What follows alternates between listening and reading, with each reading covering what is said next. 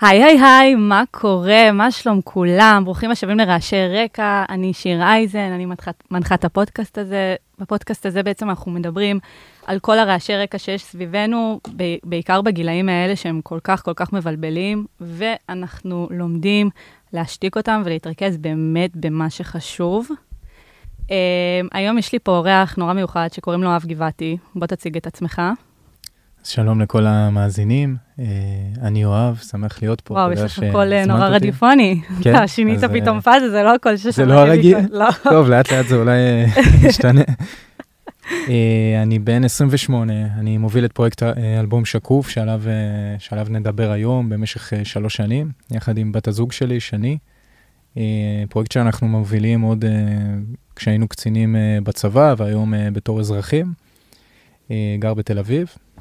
זהו, עכשיו אנחנו נשמע את השיר שמה, השמיים, ונחזור אליכם אחרי זה.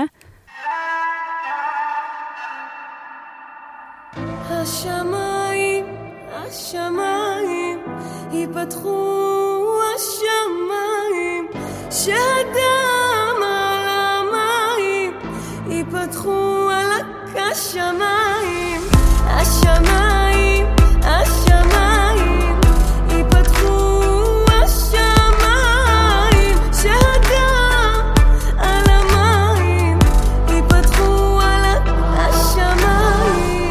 בערפל, עוד אני מתחרט, לא מתנצל, הראש שלי עדיין משחק באור וצל. עכשיו שהדם על המים, עכשיו שהאבק עוד מכסה את השמיים אפילו שהכתובת הייתה על הקיר, הנפש אבודה ותלויה באוויר. איך זה שהחושך מחסל את האורות, איך זה שהמייקאפ מכסה את הדמעות אפילו אם אביא לי פילהרמונית מנגנת ששוברת את השתיקה הזאת עם אלף כינורות. גם זה לא יגרום לי להפסיק תמיד לברוח האגו לא ייתן לי להניח ולשכוח. בד על העיניים ועדיין מדמיין את המחר תמונות על התקרה זה נגמר. שהאצבע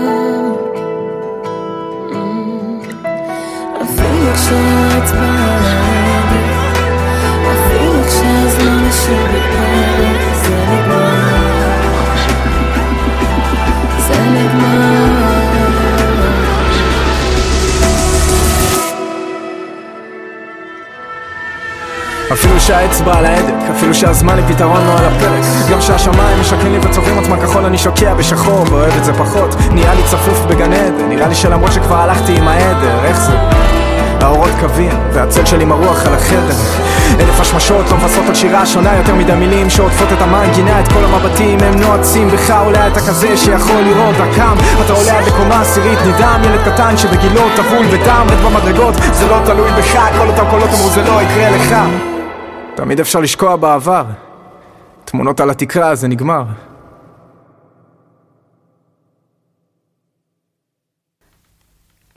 אוקיי, okay, אז uh, עכשיו שחזרנו אחרי השיר, uh, אני אישית, uh, כששמעתי אותו פעם ראשונה, אני גם פיזית הייתי בערב יום הזיכרון, בעצם ביום הזיכרון שלכם בשיתוף עם הבאנץ', של אלבום שקוף, והייתי בהלם, כאילו השיר הזה ממש נגע בי, ו...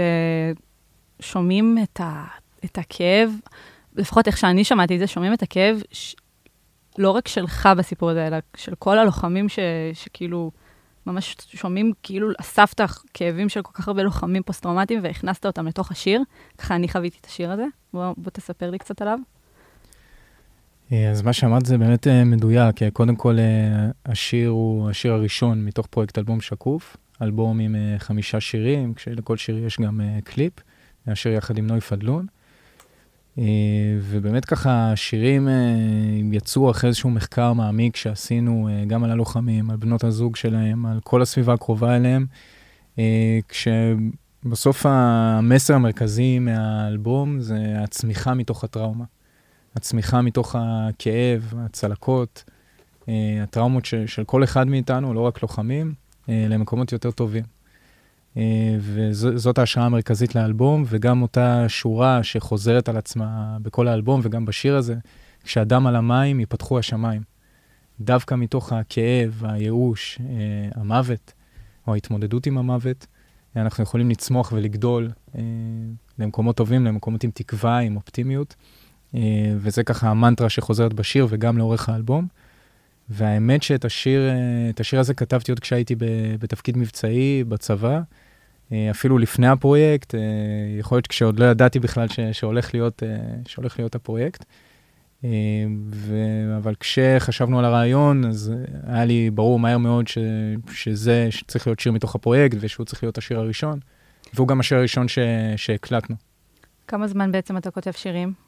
אוהב מוזיקה, מתעסק במוזיקה? אני חושב שתמיד הייתי כותב, לאו דווקא מוזיקה, אבל תמיד אהבתי לכתוב, אהבתי לקרוא ספרים מגיל מאוד צעיר. אה, ואולי כזה בכיתה ח' התחלתי לעשות כזה ראפ והיפ-הופ, ומשם זה התחיל. ובוא תספר לנו קצת על, על המיזם, אלבום שקוף. מה, מה אתם בעצם עושים עם האלבום שקוף הזה? אז אלבום שקוף זה למעשה תשתית לאומית שפיתחנו, אה, יחד עם וויקס ויחד עם עוד חברות אה, מובילות במשק והמון אנשים טובים.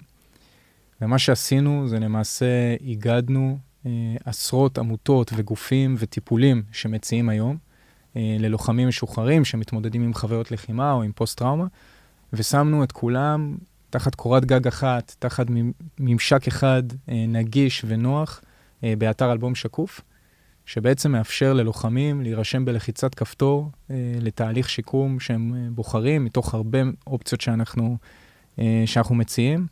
אה, ככה, מבין האופציות אה, אפשר למצוא טיפולים פסיכולוגיים וטיפולים אלטרנטיביים וקבוצות ספורט וכדורגל ויוגה אה, וסדנאות שקשורות לתעסוקה ולשילוב בהייטק.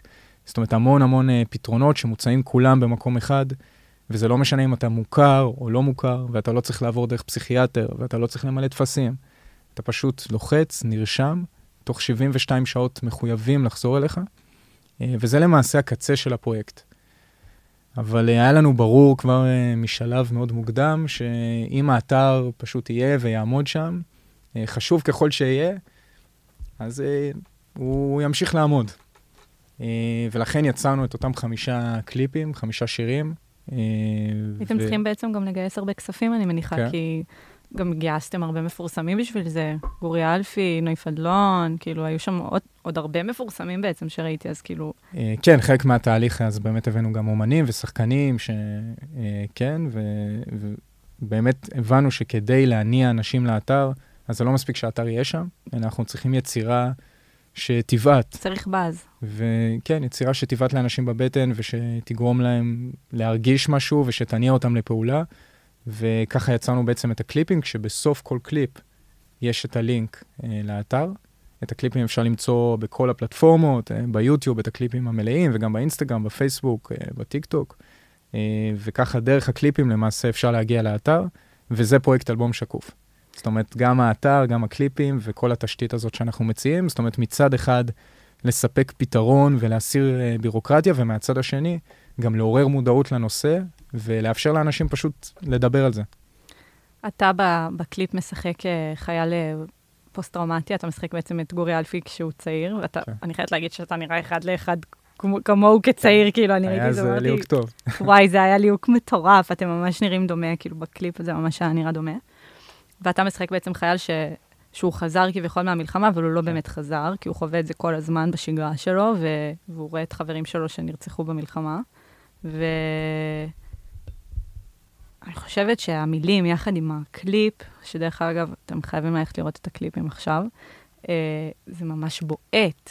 כאילו, הכל שם, הבימוי והכל היה מדויק ברמות, ברמות. אה, זה באמת, אה, קודם כל תודה, וכיף לשמוע. ובסוף אתה עובד על זה כל כך הרבה זמן, ואתה לא יודע באמת מה יהיה כשתוציא את זה. אתה לא יודע מה יהיו התגובות ואיך אנשים יעכלו את הדבר הזה. אז אני תמיד ככה מתרגש שבאים אליי או כותבים לי ולשמוע תגובות כאלה. בטח שזה מאנשים ש, שקשורים אה, לנושא, שמסתבר דרך אגב שזה כמעט כולנו. זאת אומרת, כל אחד מאיתנו סוחב עליו משהו שקוף. בטח. משהו שהוא צריך ויכול לשתף ו- ולנהל בצורה יותר טובה ולקבל עזרה. גם חשוב להגיד שאני לא פוסט-טראומטי, אמ, שירתי בערך שמונה שנים בצבא, התגייסתי לקורס חובלים, הייתי בשייטת שלוש, הייתי לוחם אה, רוב השנים. אמ, גם, ב, גם בצוק איתן, גם בשומר חומות, נחשפתי לכל מיני דברים, בעיקר לאנשים ש, שהחיים שלהם הם לא אותו דבר, mm-hmm.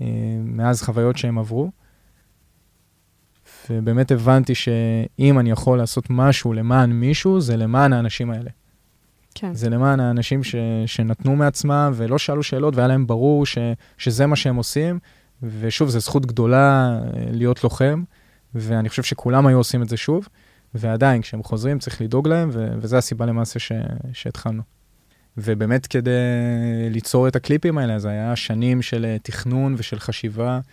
של ירידה לפ... לפרטים, ובעיקר של uh, לא להתפשר. כמה אומרת, זמן בעצם אתם עובדים על הפרויקט הזה? כמעט שלוש שנים. וואו. כן. וכמה בעצם uh, אנשים כבר uh, הגיעו לאתר, ביקשו עזרה, כמה כאילו במספרים? אז הפרויקט uh, יצא למעשה לפני שבועיים. יצא האתר יחד עם שני הקליפים. Uh, יש עשרת אלפים כניסות לאתר, ו-80 לוחמים משוחררים שנרשמו לתהליכי שיקום, שזה בסוף המטרה הכי חשובה. אה, מבחינתנו זה מדהים, 80 אנשים בתוך שבועיים, אה, ככה עוד לפני שהפרויקט הספיק באמת לצבור אה, תאוצה, ואני מקווה שהוא עוד לפני השיא שלו. וזה רק מראה לנו שיש צורך אמיתי, זאת אומרת שיש צורך להנגיש את הטיפולים מצד אחד, ומהצד השני גם להגיד, זה בסדר, תלחצו על הכפתור, בצד השני של המסך מחכה לכם מישהו שרוצה לעזור לכם ושיודע איך. אז אתם בעצם לקחתם את המושכות לידיים שלכם, כי אתם רואים שהמדינה בעצם לא, לא עוזרת לחיילים פוסט-טראומטיים, אנחנו שומעים על זה מכל מקום. אמ, ומה, לאיזה מצב אתם בעצם מביאים את, ה, את המשוחררים הפוסט-טראומטיים? כאילו, ל... כי אתם ראיתם, עדיין אין תוצאות, כי רק זה התחיל, אבל mm-hmm. מה, מה אתם חושבים שיקרה? חייל לוחץ על הכפתור, חוזרים אליו uh, עד 72 שעות, כן. ו, ומה התהליך שהוא יעבור איתכם? אה, אז קודם כל, באמת יש לנו הסכם עם כל, הסכם חתום, חוזה עם כל אחד מה, מהעמותות והגופים המטפלים, שמחויבים תוך 72 שעות לחזור לאותו לוחם, אה, שזה משהו שזה מאוד חשוב, והאמינות פה חשובה לנו, ולדעת ש... שלא ירגישו שם עורכים אותם, כן, ברור. לדעת שבאמת יש מישהו בצד השני, אה, ובסוף, מפה זה מאוד תלוי במה אותו הלוחם בוחר. אם הוא בחר, למשל, להירשם לסדנה של לוחמים להייטק. ולרכוש כלים שיעזרו לו אחרי זה להשתלב בהייטק ולמצוא עבודה. אז uh, הוא נרשם, עושה את הסדנה uh, ומסיים. אם uh, מישהו בחר uh, טיפול פסיכולוגי, הוא מתחיל את התהליך. אם מישהו בחר לפנות לנט"ל ולקבל תמיכה שלפעמים יותר ארוכה, אז הוא מתחיל תהליך שהוא יותר ארוך. העניין ש... קודם כל פוסט-טראומה, עוד לא דיברנו קצת בכלל, מה זה פוסט-טראומה, אבל כן. פוסט-טראומה בסוף זה, זה רצף. כן. וכל אחד נמצא במקום אחר נכון. על הרצף. זה לא שחור לא. יש לך, נכון. בדיוק, בדיוק. זה לא שחור ולבן. וכל אחד צריך משהו אחר, ואת את, את כל אחד זה תופס בגיל אחר, במצב אחר, ולכן לבן אדם אחד יתאים אה, קבוצות תמיכה או מסעות שחרור אה, בארץ עם, אה, בשביל המחר, ולבן אדם אחר יתאים טיפול אחד על אחד, ומישהו אחר אולי יתאים בכלל דרך אה, ספורט ואיזושהי עשייה חברתית. אה, בעצם לפרוק את, ה, את הדברים שיושבים עליו, ולכן אנחנו מאפשרים את כל, ה, את כל הדברים האלה. אוקיי, okay, בוא נדבר שנייה, מה, מה הם פצעים שקופים בעצם? אה, אז טוב, להגדיר פצעים שקופים זה... אה, כי קוראים לה לפר... לפרויקט אלבום נכון. שקוף. נכון. וזה באמת מתוך איזושהי הבנה שכל אחד סוחב איתו איזשהו שק שקוף. Mm-hmm. כל אחד. זה לא חייב להדביק לזה תוויות, וזה לא חייב להיות uh, פוסט-טראומה, זה לא חייב להיות דיכאון, זה... יש המון דברים. כי זה קשת מאוד רחבה. נכון, זה...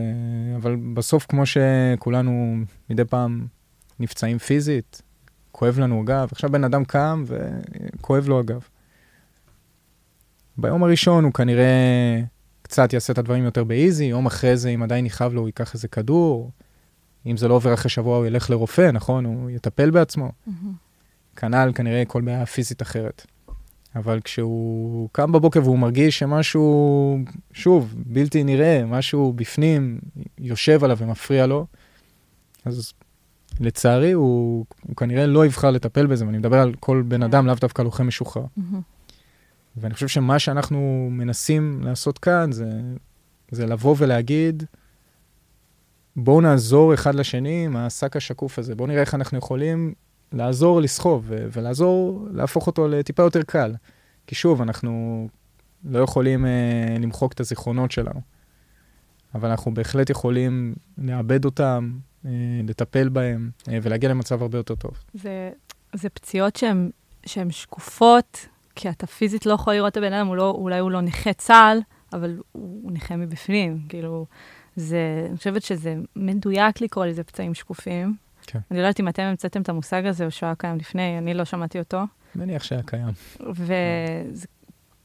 ופציעות שקופות זה, זה באמת מה שזה, כי על פניו אתה יכול לראות בן אדם שהוא באמת מתפקד ובסדר, או לא מתפקד, אבל כן. הוא נראה בסדר, נראה רגיל, אבל בפנים מתחוללת סערה כל כך גדולה, שהוא פשוט פצוע, מסתובב עם פצע מאוד מאוד גדול, הוא פשוט שקוף, ואז אני חושבת שזה מושלם להגיד שם גם שהוא שקוף בחברה, הוא שקוף לפני המדינה, כי המדינה לא, לא מכירה בו.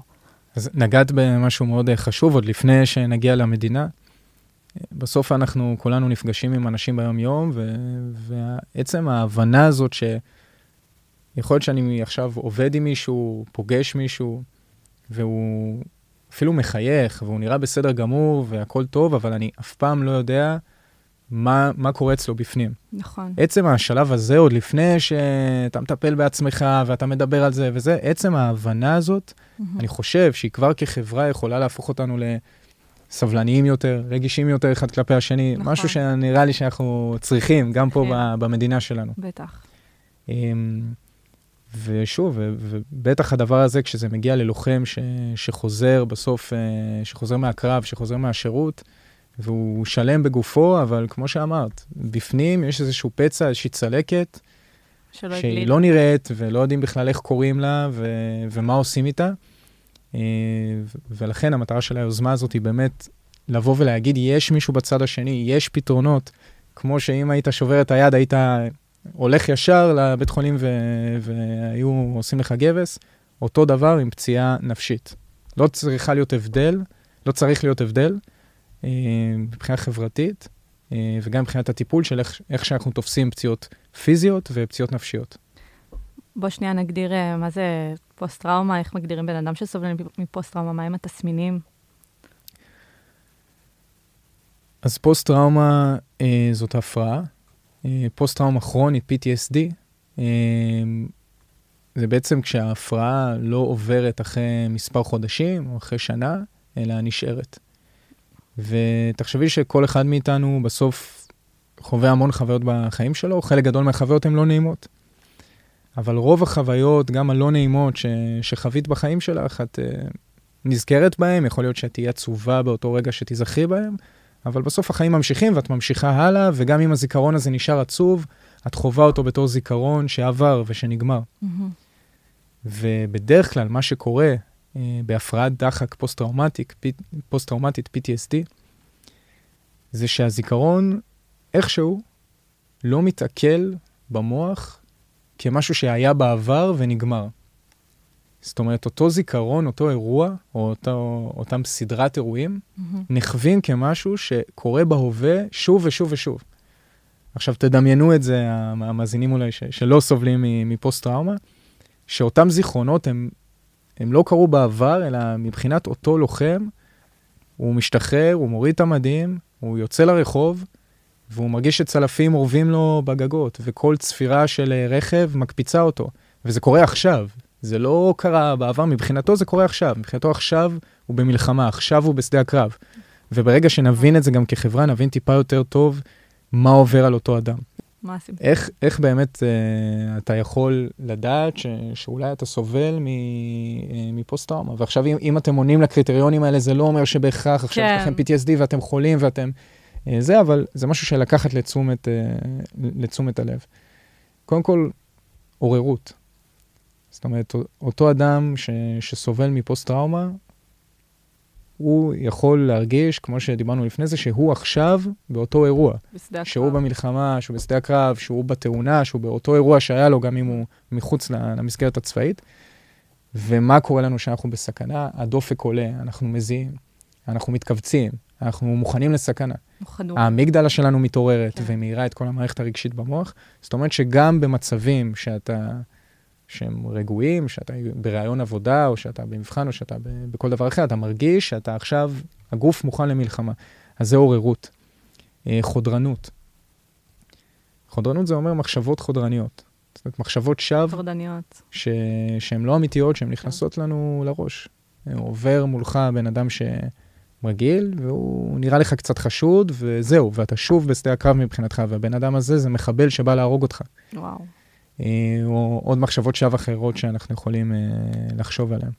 אה, הימנעות, זאת אומרת, הימנעות מלהתקרב למקומות הומי אדם, או למקומות שיכולים להזכיר לך את, ה... את הטראומה שחווית. מהמם.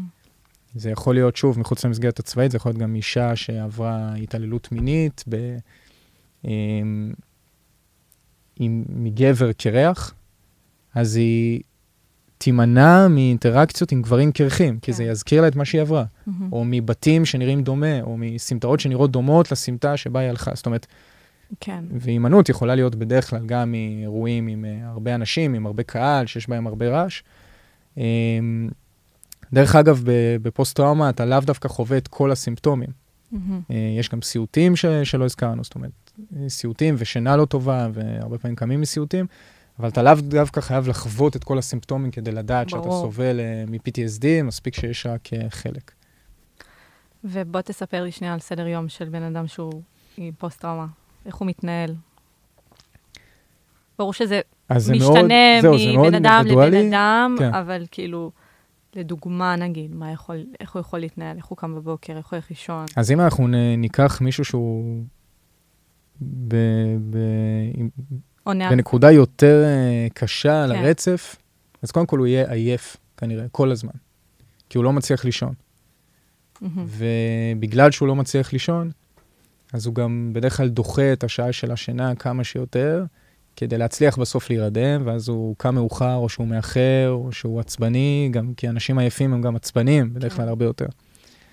אמ, ובאמת, כמו שאמרנו, סיטואציות קטנות יכולות להתלקח. הוא יכול פתאום להתעצבן, הוא יכול פתאום להגיב בדרך שהיא לא, שהיא לא שגרתית. אמ, אז אנחנו נראה אותו הרבה פעמים עייף. אנחנו נראה אותו נמנע הרבה פעמים מדברים שאולי בעבר הוא לא נמנע מהם. זאת אומרת, יכול להיות שהוא אהב מאוד ללכת למשחקי כדורגל, וכעבור איקס זמן מאותו אירוע טראומטי שהוא עבר, הוא כבר לא הולך, הוא נמנע מאותה סיטואציה שהוא אהב לעשות uh, בעבר.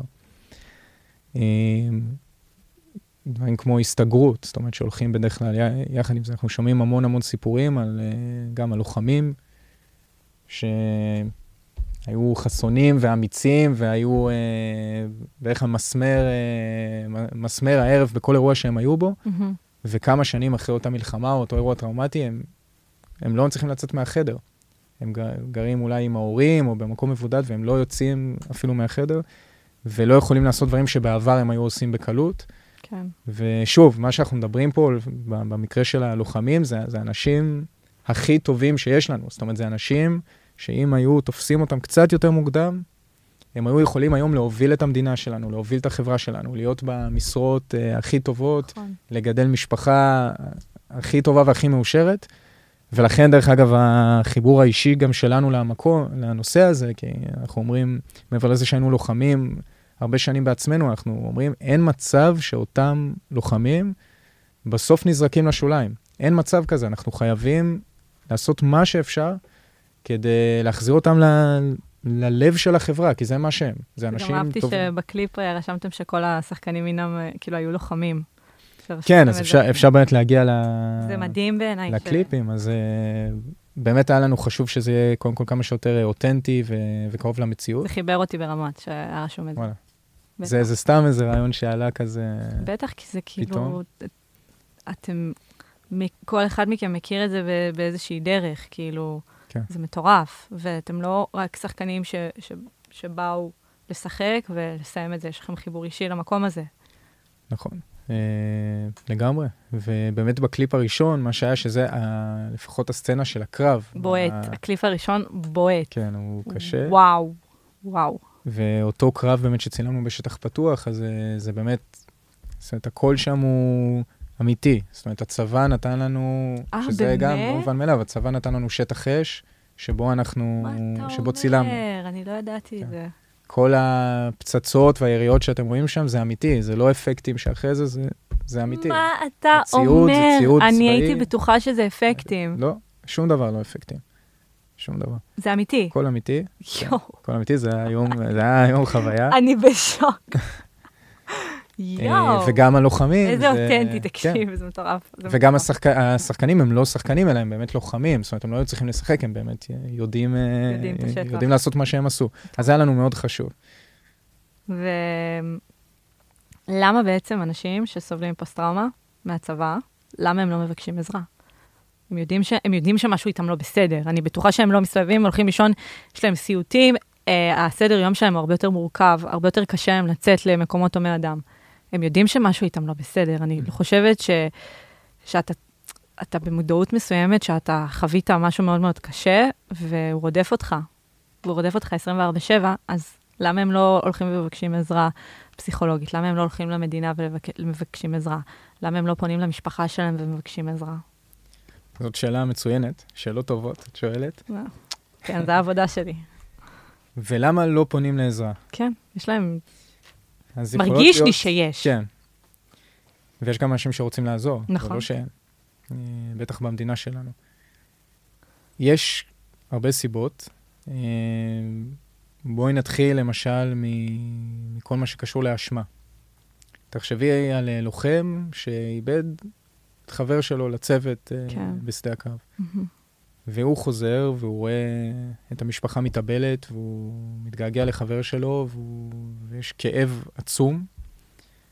ובאיזשהו מקום לפעמים גם תחושה של אשמה, של למה הוא לא, ולא... אולי אם? הייתי עושה משהו אחר, הוא עדיין היה בחיים.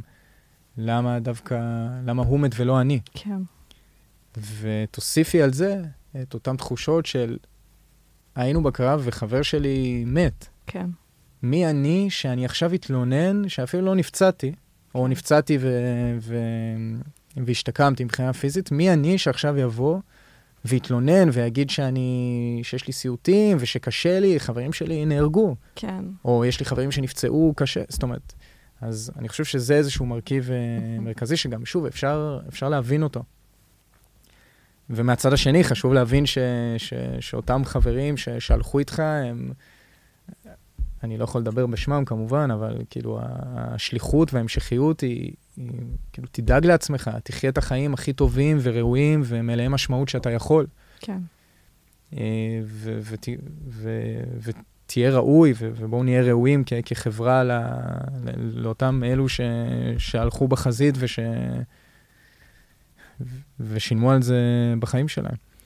אז אני חושב שזאת סיבה שהיא מאוד uh, מרכזית. Uh, אז זאת סיבה, זה, זה, זה יכול להיות גם אשמה מכיוונים אחרים, זאת אומרת, גם אם ניקח את זה לכיוון של התעללות uh, מינית או אלימות, למה קפאתי? למה לא צעקתי? למה לא החזרתי לו? אולי הייתי יכול לעשות משהו אחר, או יכול לעשות משהו אחר. עם תחושות מהסוג הזה. אני חושבת שהרבה פעמים ב- באבל ואובדן, אוטומטית התחושה שישר הולכים אליה היא אשמה. של... אה, כן, כן. זה מין אה, מנגנון התמודדות של, אוקיי, עכשיו אני לא אכאב את הכאב, אלא אני אתמודד בזה שאני אשם. אני אשם, אני לוקח הכל על עצמי, וזה במקום להתעסק במה שקרה, בדבר המצער שקרה לי או לחברים שלי, אני כן. כרגע אתעסק באשמה, כי היא איפשהו מסיחה את דעתנו, שכאילו יותר קל, קל מאוד להלקות את עצמנו על הרבה דברים נכון. בחיים שלנו, במקום להבין שלא הכל הוא קשור אלינו. נכון. אז יש אנשים שנגיד ההורים שלהם חס וחלילה מתים מסרטן, והם לוקחים את האשמה אליהם. האם אין להם דרך באמת למנוע את זה שההורים שלהם ימותו מסרטן? לא. אבל זה קרה. נכון. ומאוד קל לקחת את המקום של ההלקאה העצמית במקום להתמודד עם הכאב, כי זה מין הסחת דעת כזאת. וזו אשמה יכולה להיות כפולה, זאת אומרת, זה גם למה עשיתי ככה ולא ככה, כן. ואני גרמתי לזה, מהמם. וגם אשמה של, היינו שם עשרה אנשים, למה רק אני לא בסדר? וכולם בסדר, והם עובדים, והם עם זוגיות, והם ממשיכים בחיים Mm. שלהם, למה דווקא אני לא בסדר? אני, כאילו... על אני פניו. אתה לא, הוא כן. לא באמת יודע מה עובר ברור, עליהם בראש, ברור. אבל הוא, בגלל שלא משתפים. נכון. עכשיו, זה, זה בדיוק אה, כל הקטע של נגיד הפודקאסט, שאם אני שנייה לוקחת את זה לשם, הרי המטרה של הפודקאסט זה לגרום לאנשים להבין שהבעיות שלהם הם לא רק הבעיות שלהם, שאנחנו כן. כולנו חווים כנראה את אותה חוויה שהיא מאוד מאוד משותפת, אנחנו פשוט לא מדברים כי אנחנו בחברה שהיא מאוד מאוד מייצרת תחושה של אני בטוב, אני אחלה, אני סבבה, הכל טוב אצלי, אני מעולה. כש, כשאתה לא מעולה, אבל אתה רוצה לייצר תמונת שווא שאתה מעולה, כי, כי ככה אנחנו חיים, בלהראות לאחרים למען יראו וייראו. ו, וזה בדיוק המטרה של הפודקאסט, של כל, כל פעם אני מביאה נושא אחר, זה בעצם לגרום לאנשים להבין, אוקיי, הבעיות שלי הן לא רק שלי. אני לא כזה מיוחד במרכאות, יש עוד כל כך הרבה אנשים שסובלים מאותן בעיות, כאילו, אם זה תקיפות מיניות, ואם זה, כאילו, כל נושא, הפרעות אכילה, ואם זה פוסט-טראומטיים, כאילו, יש כל כך הרבה אנשים ואתה לא לבד, וזה, וזה יגרום לך להרגיש ש... כאילו, אם מישהו ישמע את זה ו... למה אתה תקוע? אני רציתי לוודא שזה מקליט, כן, זה מקליט, זה מקליט. שזה רץ. זה מקליט, זה אמרתי, מקליט. היה לי את הפחד הזה ש... לא, לא, אל תדאג. נסיים, ואז נגיד, יואו, לא הקלטנו. לא, אני על זה, אל תדאג. סבבה. קיצר, אז אה, מה שאמרתי זה שה... הפודקאסט זה באמת מה, ש... מה שאתה כאילו כרגע מדבר עליו, שאתה חי בתחושה של, אוקיי, רק, למה רק אני לא בסדר? למה אני מסתובב אה, עם תחושות כאלה קשות, ואני לא ישן בלילה, ואני חולם סיוטים, וחברים שלי מתחתנים, ו... ומביאים ילדים, ומשהו איתי לא בסדר, הם בסדר, אני, אני צריך להיות בסדר. ואז כאילו, אתה בתחושת אשמה, ואתה לא הולך ומבקש עזרה, כי אתה גם תחושת בושה, שכאילו, אתה דפוק, במרכאות, כן. וכשאמרת לי את זה בטלפון, אז גם באותו רגע הבנתי שאני כמובן חייב לבוא ולהשתתף, כן. אה, ואני מאוד מסכים עם הדברים ש... שאמרת. ואת גם מובילה אותי לנקודה האחרונה של אה, למה לא פונים. מהמם. אז זה בדיוק מה שאמרת, זה מודעות, פשוט מודעות חברתית. כי לשים גבס כשהיד שבורה זה בסדר, כן. וללכת אה, לפסיכולוג או לאיזושהי תרפיה כי, כי משהו בפנים מרגיש, שורף. אז זה לא בסדר. נכון. זה, זה, זה הנושא הזה, וזה המודעות החברתית, וזה מה שאנחנו מנסים אה, לשנות בפודקאסט הזה, ובקליפים, ובפרויקט. אוקיי, ונגיד אני, אני באמת, אה, נגיד אני חייל אה, משוחרר שסובל מפוסט-טראומה, ואני יודע שאני צריך עזרה, אני הולך למדינה, ומה Mm. קורה? כאילו, אני מבקש עזרה. מה קורה שם? נגיד אני מודע לזה, כל הדברים האלה, אני מודע שיש לי כן. בעיה, אני רוצה לבקש עזרה. באיזה בעיות אני אתקל? אז uh, הבעיה הראשונה היא בזה שכדי לקבל עזרה, אתה בעצם צריך לתבוע את המדינה, לתבוע את משרד הביטחון. שאני חושב שעצם ה... עצם המונח, עצם הרטוריקה הזאת ש... שאני חזרתי... אני לא ידעתי את זה. מה... אני חזרתי משדה הקרב, וכמובן שירתתי את המדינה שלי בגאווה, ו... אה, ואני שלם עם זה, ועכשיו אני צריך לתבוע את המדינה כדי... זאת אומרת, כבר בהתחלה זה, יש פה איזושהי בעייתיות, כן. והבעייתיות אה, ממשיכה או המשיכה בזה שהמסלול להכרה הוא מאוד מאוד ארוך, בטח כשמדובר בפציעה שלא רואים אותה בעין. בסוף אה, הכרה, למי שלא מכיר, מי שמוכר אה, על ידי משרד הביטחון, הוא זוכה באיזושהי חבילה של אה, הטבות אה, ושל קצבה חודשית ושל טיפולים. אה, והמדינה, גם בצדק מסוים, רוצה לוודא שכל מי שמגיע הוא באמת סובל, הוא באמת זקוק לזה, שזה באמת קרה בגלל השירות הצבאי. עכשיו, כנראה שמאיזושהי... מאיזשהו חשש של המדינה שלא יעבדו עלינו ולא להוציא יותר מדי כסף. אה, ותמיד גם יש את ה... אומרים שזה בערך 2 אחוז ש, ש, שמנסים לעבוד על המערכת. אז התחילו להיות קשים ולהוסיף עוד בירוקרטיה ועוד שלב ועוד ועדה ועוד בדיקה ועוד רופא ועוד חוות למה דעת. שמישהו סתם יגיד גם, כאילו, יעבור את כל הבירוקרטיה הזאת? זה, זה מרגיש לי אותו דבר עם תקיפות מיניות. למה שמישהי סתם תמציא? מי רוצה, מי רוצה כן. בכלל, כאילו, את הטייטל הזה? כאילו, זה לא טייטל נחשק. הוא לא היה רוצה את זה, הוא היה, אם הוא היה יכול לעשות ככה נקישה באצבע ושהוא לא יהיה עם פוסט-טראומה, הוא היה עושה את זה. כאילו, זה, החוסר אמונה הזאת, ו... כאילו, זה מטריף אותי, זה מטריף אותי. אז וואו. את באמת, את צודקת בזה שהכל מתחיל שנייה מתפיסה. בכלל, עוד לפני שעברנו למה קורה טכנית, הכל מתחיל מאיך אנחנו בכלל תופסים את הבעיה, ותופסים את האנשים שבאים לבקש עזרה או הכרה. אה, ועכשיו, בסדר, תמיד יהיו את אלה שגם יבואו לעבוד על המערכת, ויש כאלה, אבל, אבל השאלה מה עם ה-98% עם הרוב שבאמת צריכים שבאמת עזרה, צריך- כן. ו- ופה באמת מתחיל תהליך שהוא על פי דוח אה, אייל בן ראובן, שיצא לפני שלוש שנים, שבמשך חצי שנה בעצם בדק לעומק את כל התהליך ב- באגף השיקום במשרד הביטחון. תהליך הכרה ממוצע לוקח uh, חמש שנים. וואו. זאת אומרת, חמש כל שנים... התהליך שבה- הזה הוא כן, חמש שנים. חמש שנים בממוצע, שבהם uh, המצב כמובן מידרדר. יואו, אני לא מאמינה. אה, כשיש משהו מאוד חשוב בפוסט-טראומה, מושג מאוד חשוב שנקרא שעת הזהב.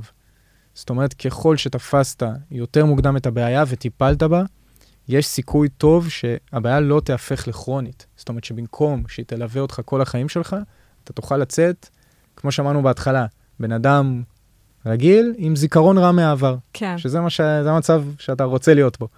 אז לכן אה, הנושא הזה מאוד אה, בעייתי. אה, הנושא של הוועדות הוא מאוד בעייתי, וזה שתופסים אותך כ... קודם כל אתה שקרן, עכשיו כל. תוכיח אחרת. אה, אז זו תפיסה שהיא בעייתית, ובאמת אנחנו, לאורך השנים, לצערי הרב, היו מקרים רבים, ש... זאת אומרת, הרבה אנשים שמתייאשים, הרבה אנשים ששומעים את הסיפורים של הוועדות ומראש לא ניגשים. לצערי, הרבה התאבדויות של אנשים שהם בתחושה. שהם ננטשו, הם בתחושה שהם נתנו את כל מה שיש להם, ועכשיו כשהם צריכים את העזרה, אז, אז היא לא מחכה בצד השני, ואומרים להם שהם שקרנים בעצם. והמקרה המפורסם כמובן היה של איציק סי- שהצית את עצמו מול, אה, מול אגף השיקום, יואו. משהו ש, שדווקא אה, העלה את המודעות וגרם, ו, ואני פה רגע, גרם ליד תקשורתי. אני פה דווקא רוצה גם לסגור טיפה את הנושא הזה עם אה, גם משהו יותר חיובי, כי זה חשוב, ובאמת בשנתיים האחרונות יש מאמץ של אגף השיקום ושל משרד הביטחון אה, ליישם את דוח בן ראובן, הדוח של האלוף במילי אייל בן ראובן, עם ההמלצות שלו. אה, הם מיישמים את זה באופן חלקי, זה נקרא רפורמת נפש אחת, אם אה, שמעת על זה. אה, ורפורמת נפש אחת היא מציעה כל מיני פתרונות בצד הארגוני, בצד הבירוקרטי, מסלול ירוק למשל, שבמקרים מסוימים מאפשר הכרה הרבה יותר מה- מהר, אפילו לאחר כמה חודשים. עדיין יש עוד הרבה מה לעשות. אה, לא ננבור בזה יותר מדי לעומק, אבל השינויים שצריכים להיות הם קודם כל ברמה התרבותית. זאת אומרת, במה שאת התחלת, באיך אנחנו תופסים את האנשים שבאים, כן. ומה הם בשבילנו. כן. ברמה הטכנולוגית, זאת אומרת, היום יש כבר פתרונות טכנולוגיים ופורצי דרך, ו- ו- ואנחנו לא צריכים גם, גם ברמה ההתנהלותית, אנחנו לא חייבים להתנהל בפקסים ו- ולדחות כל פגישה לעוד שנה, אלא יש המון פתרונות ו- ודברים שאפשר לעשות. ברמת ניהול הדאטה, זה ב- מה שאתם עושים. כן, ברמת ניהול הדאטה, ברמת הפתרונות אה, שמציעים. והדבר השלישי זה איך אנחנו מפחיתים את הבירוקרטיה. גם בדרך כלל אנשים שסובלים מפוסט-טראומה, בלי לעשות הכללה, הם אנשים שלא אוהבים בירוקרטיה. אה, ובכללי, בירוקרטיה זה משהו... מי אוהב את הדבר זהו, הזה? זה אה, דבר מזעזע. אז איפה שאפשר להפחית, להפחית, ואני מאוד מקווה שבאמת, גם חשוב לי רגע להגיד, עם כל מה ש... עם כל הבעיות שהצגתי פה באופן שבו המדינה, אה, לפחות בשנים האחרונות, אה, מנהלת את כל האירוע של תהליך ההכרה, חשוב לי להגיד שאנחנו לא נגד המדינה, אנחנו לא מנגחים את המדינה, אנחנו אוהבים את המדינה, אנחנו ברור. עושים מילואים, אנחנו רק רוצים לשפר את המצב, וזה בעצם מה שאנחנו עושים פה באלבום שקוף. אנחנו אומרים, תראו, אפשר גם אחרת. כאילו, אפשר להקל על הבירוקרטיה, אפשר להציע מגוון פתרונות, אפשר לעשות את זה בלי טפסים ובלי לחקור את הבן אדם ו- ולשלוח אותו לכל מיני חוות דעת, אלא אם הוא לוחם, מגיע לו. מה שכל כך מתסיס אותי בכל הקטע של המדינה, איך שאתה אומר שקודם כל אה, אתה שקרן, עכשיו תוכיח אחרת. זה מין תחושה שה, שהמדינה הייתה צריכה אותך עכשיו, שנתיים, שמונה או יותר, שתשרת למענה, ואתה עושה את זה, ואנשים מתגייסים, יש דרכים היום לצאת משירות צבאי. בוא, כאילו, יש דרכים לצאת משירות צבאי, זה לא כזה מסובך. ואנשים בוחרים, כל כך הרבה צעירים בוחרים להתגייס לצבא ולתרום את עצמם, והרבה אנשים חוזרים באמת עם הפציעות שקופות האלה, ובשנייה שהם משוחררים, והם באים למדינה ומבקשים עזרה, אז לא, לא מקבלים את העזרה שהם צריכים, פתאום אתה כאילו, אתה, אתה שקוף, כאילו, למה המילה שקוף כל כך מדויקת פה, לאלבום שקוף? כי זה לא רק הפציעות שהן שקופות, אתה שקוף מול המערכה, כאילו, לא רואים אותך. חושבים שאתה משקר, אתה צריך לעבור כל כך הרבה אה, טפסים ובירוקרטיות, ואתה אומר שהתהליך כולו הוא חמש שנים, זה מטורף.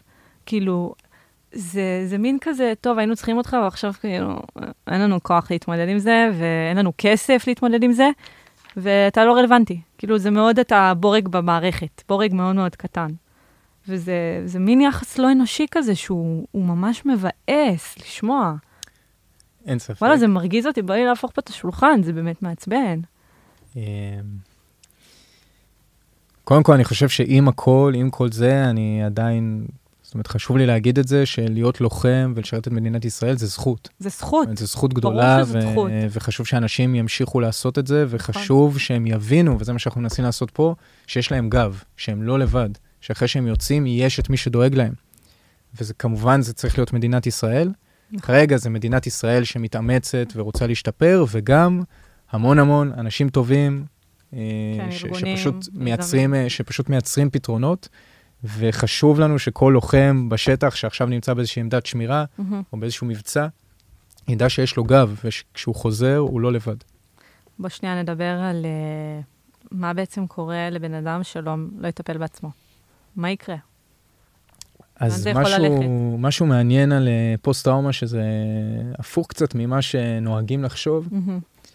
זה שעם הזמן זה נהיה גרוע יותר. אה, נוטים לחשוב שזה נהיה יותר קל? כן, תחשבי שאת, אה, יש את המשפט זמן מרפא את הכל, זאת אומרת, זהו, אה, לא יש לך איזשהו זיכרון, כן. תני לזה זמן, זה בסוף יעבור. בחלק מהמקרים זה גם אה, מאוד נכון. אבל נראה לי בגלל מה שאמרת בהתחלה, שזה לא באמת uh, הופך להיות חוויית עבר, אלא זה הופך להיות חוויית הווה. זאת אומרת, ברגע שזה באמת הופך לכרוני, כן, אז מפה, אם לא מטפלים, זה רק נהיה יותר גרוע. כן. אה, ולכן חשוב לטפל. אה, זאת אומרת, איך זה נהיה יותר גרוע, כל הסימפטומים שדיברנו עליהם. אה, מתעצמים. אפשר להגיע למצב של. אה, חוסר תפקוד מלא, שאתה לא יכול לצאת מהבית, חד שאתה משמעית, כן. כאילו לא, לא מסוגל לעשות כלום, שהמשפחה מתפרקת עקב זה, שה... משמעית.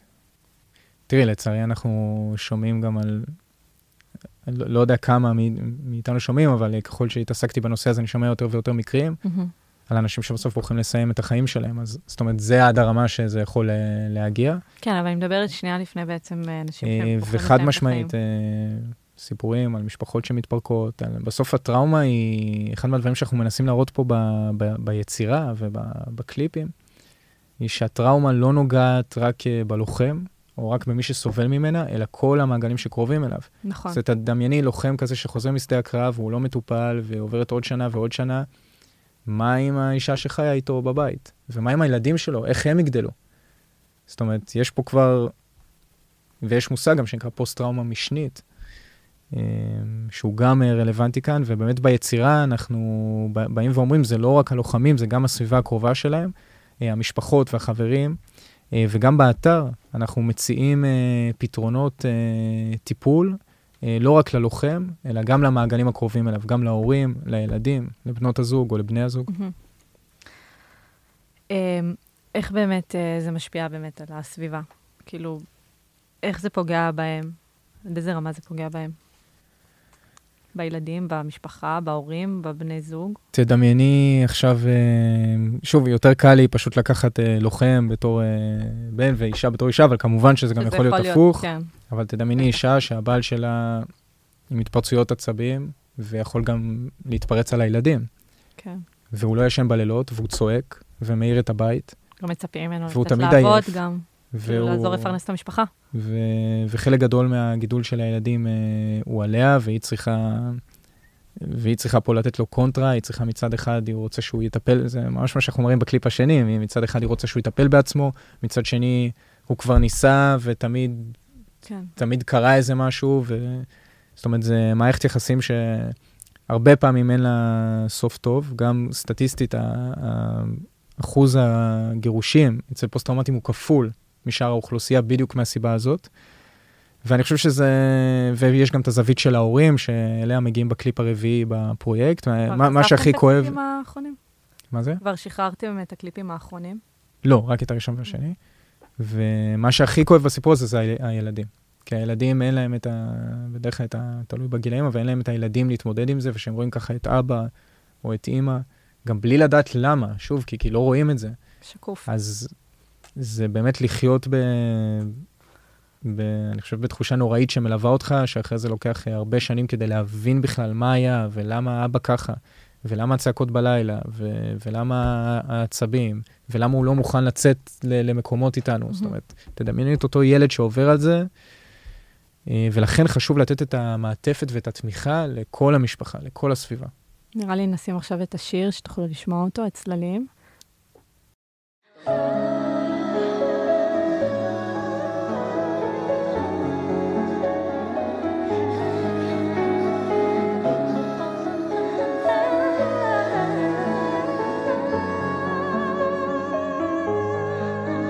אתה רודף אחרי צללים, לא נשארו לי כבר מילים, אוסף את האש שבתוכי. כמו שאף פעם לא תהיי, ואת לי אש יוקדת, עולה בך מנשקת, השקט שלך חושפת.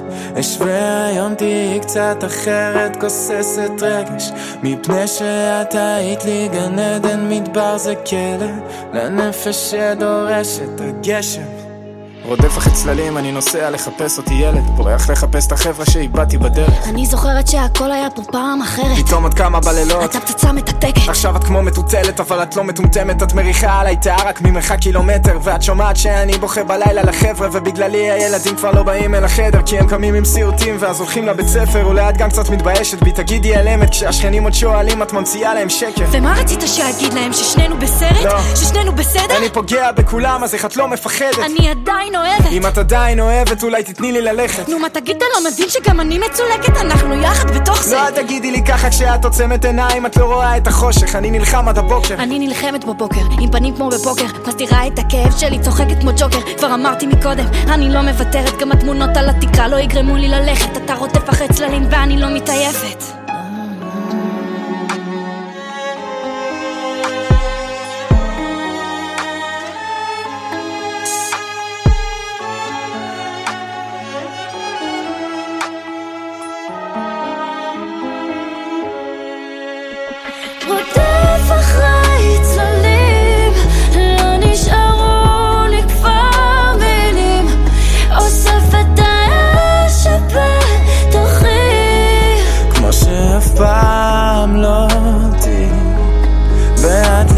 יוקדת, עולה בך מנשקת, השקט שלך חושפת.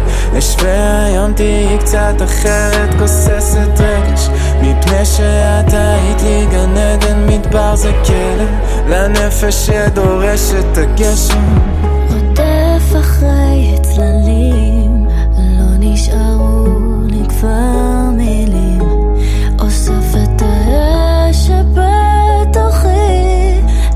שאף פעם לא תהיה. אש יוקדת, עולה בך מנשקת, השקט שלך חושפת. אשווה היום תהיי קצת אחרת, גוססת רגש, מפני שאת היית לי גן עדן, מדבר זה כלא, לנפש שדורשת הגשם, את אש יוקדת. עולה בך מנשקת, השקט שלך חושפת. אשווה היום תהיי קצת אחרת, גוססת רגש, מפני שאת היית לי גן עדן, מדבר זה כלא, לנפש שדורשת הגשם. וואו, אז אה, השיר הזה הוא, הוא גם, אה, הוא גם מאוד מאוד עוצמתי, יחד עם הקליפ, אני מאוד ממליצה אחר כך לראות אותו יחד עם הקליפ, כי הוא, כמו שאמרתי, הכל שם מדויק, התאורה והצבעים והמשחק שלכם והבימוי, כאילו, הכל מדויק ממש. איך היה לכתוב אותו? מאיפה לקחת את ההשראה לכתוב אותו? אה, קודם כל אני רוצה באמת אה, לציין אה, בהקשר של הקליפ, כמובן שלא עשינו את זה לבד, ויש המון המון אנשים טובים בטח. שנרתמו ושנתנו מעצמם. הכל ואם אני- בהתנדבות. לא, אנשים קיבלו תשלום, זה. בסדר, שככה ככה צריך כמובן. אז באמת יש את הבמאי יותם קניספל, ואת הבמאי נועם טרייבר, שמלווה נועם אותנו. טרייבר כבר התראיין פה. שהתראיין כאן, והוא מלווה אותנו, דרך אגב, מהרגע הראשון, עוד לפני שהיה פרויקט. כן, כן. אמ, ועוד הרבה אנשים טובים באמת שנרתמו, וכמובן השחקנים שציינת. וגורי אלפי ואורנה בנאי והזמרים, אז באמת לא יכולנו לעשות את זה לבד. אה, ועכשיו תזכירי לי את השאלה שלך. מאיפה קיבלת את ההשראה לכתוב את השיר? אה, אז באמת ככל שצללנו לנושא הזה, ו- וכמו ש- שהסברתי, הבנ- הבנו ש... רגע, מה עם בת הזוג? מה עם הילדים? מה עם המשפחה? אה, אז היה לי חשוב, אחרי הקליפ הראשון, שמדבר הארדקור על הפוסט-טראומה הצבאית, ואיך זה משפיע על הלוחם, ומה קורה לו בדירה כשהוא לבד, אז היה לי חשוב להסיט את הזרקור אה, מהלוחם לבת הזוג שלו, ופתאום לספר את הסיפור שלה. כן. והקליפ הראשון נגמר בזה שהלוחם אה, רואה את החברים שלו שנהרגו בשדה הקרב לידו על הספה, והם חיים איתו כמו שותפים לדירה. וככה בעצם נגמר הקליפ, והצופה בעצם מבין מה אותו לוחם חווה יום-יום. יש לי צמרמורת שאתה מדבר על זה. והקליפ השני בעצם נפתח מזה שבת הזוג, שמשחקת אותה אביב פנקס המדהימה, יוצאת מחדר השינה והיא פתאום גם בסיטואציה הזאת. כן. היא רואה אותם, היא לא רואה אותם, היא לאט לאט לומדת גם לחיות איתם כן, בתור שותפים. כן, יש שם משחק עם הצילום בזה. שפתאום לפעמים רואים אותם איתה ולפעמים כן. לא. ו... ואז הצופה מבין שרגע, יש פה גם עוד בן אדם בכל הסיפור הזה. כן. והיא גם כל השיר אומרת לו, אנחנו יחד בתוך זה, ושר את זה ענבל ביבי המוכשרת, ובאמת ש... כן, ש... כששמעתי באמת את הביצוע שלה, זה משהו שפשוט בועט בך ומעביר לך את התחושה הזאת באופן כל כך מדויק, והיא אומרת לו, אנחנו יחד בתוך זה. Mm-hmm. זה לא רק אתה, זה אני, זה שנינו, ובוא נעבור את זה ביחד, ובוא תספר לי ותשתף אותי. ואז באמת מגיע הרגע, אחרי שהוא שוב בורח, ושוב הם רבים, והכל חוזר בלופים, בלופים מגיע הרגע שהוא, שמגיעים לדלת. נכון. ולמעשה הוא מכניס אותה פעם ראשונה לתוך החוויה האישית שלו. הפציעה שלו, ו- ולתוך מה שהוא עבר. וזה הרגע, אני חושב, המכונן אולי בקליפ, או ביחסים ביניהם, או אפילו בהמשך של הסיפור, של זה שהנה, דווקא שהראית את עצמך במקום שבו אתה חלש, שבו אתה פגיע, שבו זה איזשהו סוד כואב שאתה מנסה לשמור לעצמך, דווקא שהכנסת את האדם הכי קרוב אליך לתוך הדבר הזה, מפה אתה יכול לצמוח ולהתקדם. Mm-hmm. אתה מרגיש תחושת שליחות עם מה שאתה עושה? לחלוטין, כן. אתה קם כל יום בבוקר ואתה מרגיש שאתה עושה משהו משמעותי? כן. כן. מה, מה היה החלום שלך, נגיד, בכיוון של הפרויקט הזה? מה היית רוצה שיקרה? שאלה מצוינת.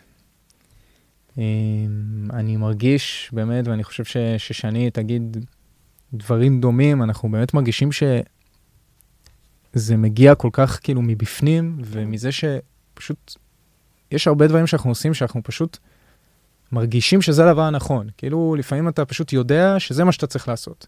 אתה לא יודע מה יהיה אחרי זה. בעצמות אתה מרגיש את זה. מה? אתה מרגיש את זה בעצמות. מבפנים. כן, אתה פשוט עושה את זה, כאילו, אתה יודע שזה מה שאתה עכשיו, בנקודת זמן הזאת, צריך לעשות. כן. ולא יודע מה יהיה אחרי זה, ואנחנו גם לא מתפרנסים מזה או מרוויחים מזה כסף, ואנחנו לא יודעים לאן זה יכול להגיע, ואנחנו לא יודעים לכמה לוחמים זה יכול להגיע. הצבנו לעצמנו יעד אה, שהוא פרקטי של 2,500 לוחמים שנרשמים לתהליכי שיקום תוך שנה. אז יש לנו גם יעד מדיד, ואם את שואלת לאן זה יגיע, אז אני רוצה ש-2,500 יירשמו לתהליכי שיקום ויתחילו דרך חדשה. אז זו השאיפה המספרית שלי. והשאיפה התחושתית יותר היא ש... שבאמת נוכל להפיל את החומות האלה של הבושה ושל האשמה ושל התודעה החברתית, כל הדברים האלה שדיברנו עליהם לפני זה, ולהבין שזה בסדר. להבין שזה בסדר, להגיד ש... שיש בעיה ושהדברים הם לא בסדר. זה בסדר שלא בסדר, זה, זה בסדר שלא בסדר, כאילו. זה, זה אחד הדברים שבאמת מובילים אותי כל יום בתחושה הזאת של, בשנייה שאתה אומר כל הזמן לסביבה שלך, הכל בסדר, הכל טוב, ומבפנים הכל חרא, אתה מתרחק מהטוב הכי שאתה יכול. כאילו, אתה לא קרוב לטוב בכלל, לא משנה כמה אתה תגיד את זה לסביבה, אתה פשוט מתרחק מהאמת שלך. אבל כשאתה אומר לסביבה שלך, לא טוב לי, ובאמת לא טוב לך מבפנים, אתה תהיה הרבה יותר קרוב לאושר מאשר בסיטואציה שאתה פשוט אומר שטוב לך מבפנים, אתה, אתה פשוט יודע שאתה משקר כל הזמן. אז זה בסדר שלא בסדר, כאילו, זה בסדר שאני לא בטוב, זה בסדר שאני, שלא, שאני לא מקבל את העזרה שאני צריך, וזה בסדר שחזרתי מה, מהמלחמה עם פציעות נוראיות, זה בסדר, גם אם לא רואים אותם, הם בפנים, mm-hmm. אתה מבין?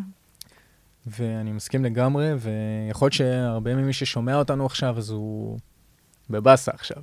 כי הוא אומר, יואו, כל כך הרבה אנשים ועשרות אלפים, והם סובלים וקשה להם, ובנות הזוג והילדים, ו- והבעיה עצומה, והמדינה, ומה קורה פה, אבל חשוב באמת להגיד שאנחנו באים לכל הנושא הזה מנקודה שהיא מאוד אופטימית, שהיא מאוד מחזקת. כן. שהיא של תקווה, שכאילו, תראו, אנחנו, יש בעיה, אבל אכפת לנו, כן. ואתם לא לבד, ויש אנשים טובים המונים שרק רוצים לעזור ושיש להם את הכלים, כן. אז, אז בואו נצמח מזה ביחד. זאת אומרת, המסר הוא צריך להיות של אה, גם היצירה, ככה תיגמר, אני כבר ככה נותן איזה ספוילר, אבל גם המסר של היצירה, גם המסר של הפודקאסט הזה, גם של, כל מה שאנחנו עושים בחיים, הקצה שלו צריך להיות של תקווה, של צמיחה, של לצמוח מזה למקום יותר טוב, שוב, דווקא מהמקומות הכי קשים, הכי כואבים.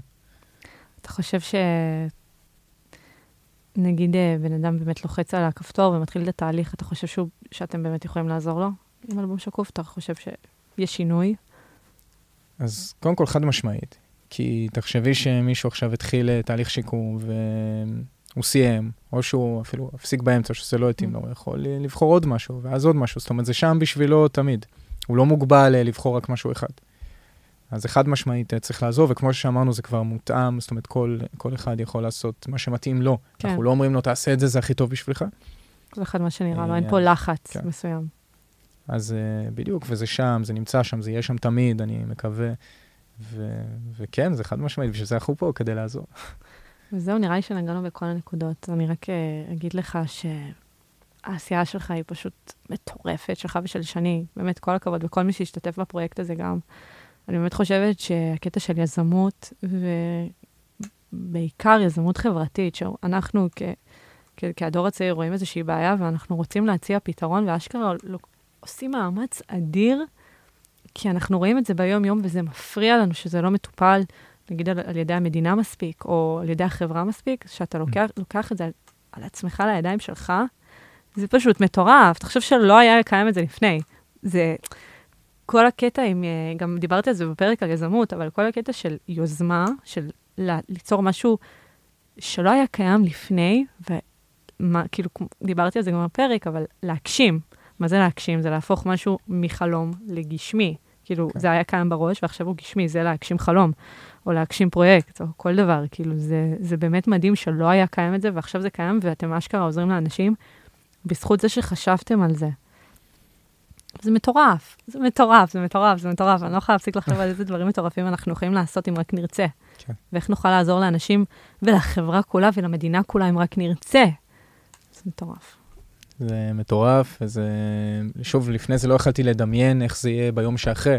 ועכשיו שאני סוף סוף ביום שאחרי, אחרי שלוש שנים... בטח חיכיתם לזה כל כך. חיכינו לזה, ציפינו לזה, היינו גם חרדים מזה, כי מה יהיה, אולי זה לא יתקבל טוב, כן. והיום אני יכול להגיד שזה פשוט היה שווה את זה. זאת אומרת, רק לשמוע את התגובות, ואת האנשים שבאים, ואת האנשים שכבר זה מספרים שזה עוזר להם, ושהם סוף סוף יושבים בשולחן שישי ומדברים על זה. כן. ואבא מדבר על מה שהיה לו, הסבא מדבר על מה שהיה לו ביום כיפור, ואבא מדבר על לבנון, והילד מדבר על צוק איתן, ומדברים על הדברים. ואין חומות. אז זה כבר שווה את זה. כן. וזהו, ותודה רבה. תודה לך. תודה שהגעת, ותודה ששיתפת, וכל הכבוד לכם. וזהו, חברים, אה, באמת, כמו שאמרתי, אני אוסיף אה, כישורים לכל האתרים ולאינסטגרם. יש לכם אינסטגרם, דרך אגב? אה, כן, יש לנו ערוץ, יש לנו את האתר, חפשו אלבום שקוף כן. בגוגל, קודם כל. גם בפייסבוק אנחנו אלבום שקוף, אינסטגרם זה פשוט אוהב גבעתי, האינסטגרם שלי. אה, זה האינסטגרם שלך? כן. סבבה, אז אני אוסיף את כל הכישורים. אם אתם יודעים על מישהו שצריך עזרה, אם אתם צריכים עזרה, תפנו את הפרק הזה למי שצריך. באמת, אני חושבת שזה באמת יכול להציל חיים, ואם לא חיים, זה יכול להציל שגרת חיים של בן אדם שממש צריך את זה. וזהו, ותודה. וגם כל הכבוד לך על כל מה שאת עושה פה ובפרקים אחרים, וזה גם אה, שליחות, זאת אומרת, להביא את הסיפורים כן. ולהפיץ טוב, ולגרום לאנשים לדבר, וזה גם שליחות בפני עצמה, ואני מקווה שזה ימשיך ויתעצם ויגיע למקומות שאת רוצה. אמן, אמן. תודה רבה. וזהו, וחברים, שיהיה לכם אחלה של יום, אחלה של שבוע. תהיו טובים אחד לשנייה, וזהו, יאללה, ביי. back in the cup, add it up, add it up.